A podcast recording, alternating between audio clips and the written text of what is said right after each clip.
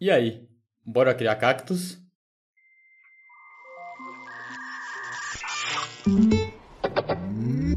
Meu nome é Kaique e esse é meu podcast Variando o Pensamento. Minha mente está cheia deles. E a sua também? Opa, achei o sinal.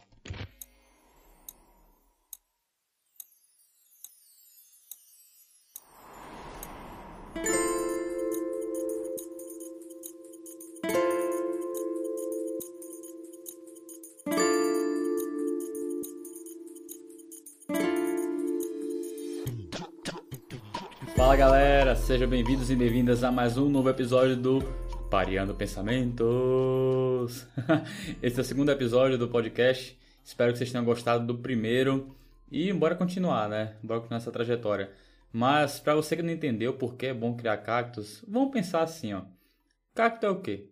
É uma planta de boa que você tem que garantir pelo menos uma rega uma vez na semana ou até esperar mais um pouco. E ela vai continuar viva, vai continuar bonita e vai continuar gostando do sol. E daí eu tiro. Por que é bom criar cactos? Ah, sabe aquelas expectativas que você cria? E daí, ah, vou ficar com aquela pessoa. Ah, vou ganhar aquela vaga de emprego. Ah, vou sair e vou beber pra caramba, vou ficar muito bêbado ou bêbada. Não, isso aí você consegue, né? Só beber mais. Mas tudo bem. Aquilo que você cria, que você almeja, que você fica ansioso, ansiosa, mas não acontece. Sabe? Expectativas, expectativas geradas, aquelas metas que você bota, você se desespera, de, pô, vou tirar 10 naquela prova, não tirou. Ah, vou ficar novamente com aquela pessoa, não ficou.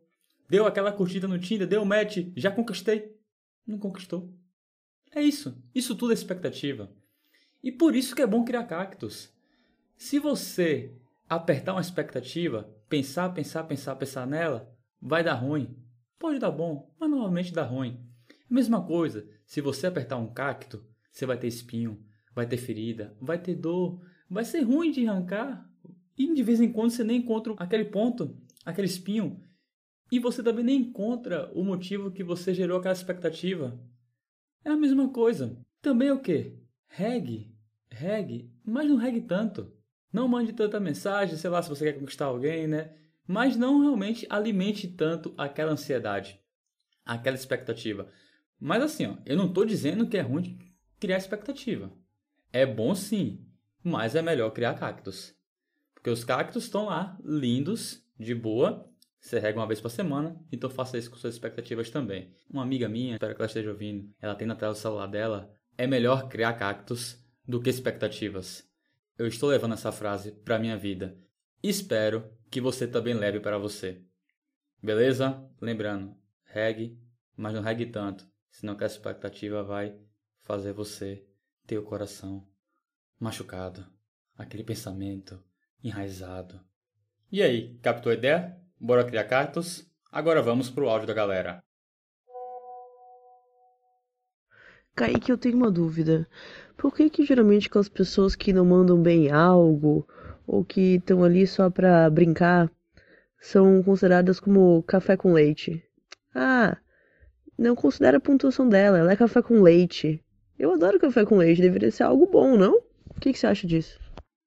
Muito obrigado pela pergunta, mas olha, antes de responder eu tive que tomar uma xícara de café. Mas foi café preto, né? Porque é o que eu prefiro e sem açúcar. Mas vamos lá. É que eu penso assim, ó. Não que café com leite seja uma coisa ruim. Mas se for para tomar café com leite, é melhor tomar outro. Um mocha, um cappuccino, outras variações que levem o leite, né? Porque senão fica muito padrão. Não que o padrão seja ruim. Mas voltando à sua dúvida também.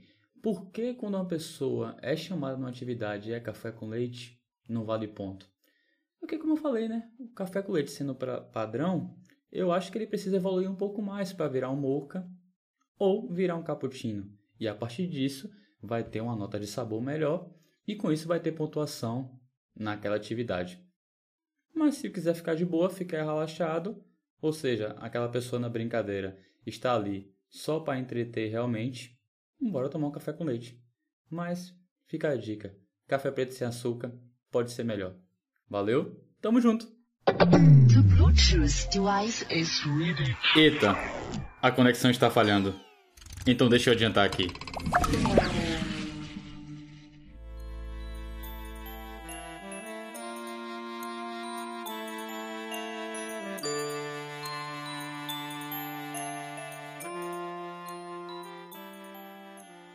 Bom, pessoal, espero que a gente tenha conseguido parear pensamento nesse episódio e que vocês tenham gostado. Ah, vale lembrar, se você também quiser parear pensamentos comigo, basta enviar uma mensagem de voz no nosso canal no Telegram, que está aqui na descrição do episódio, como também do podcast.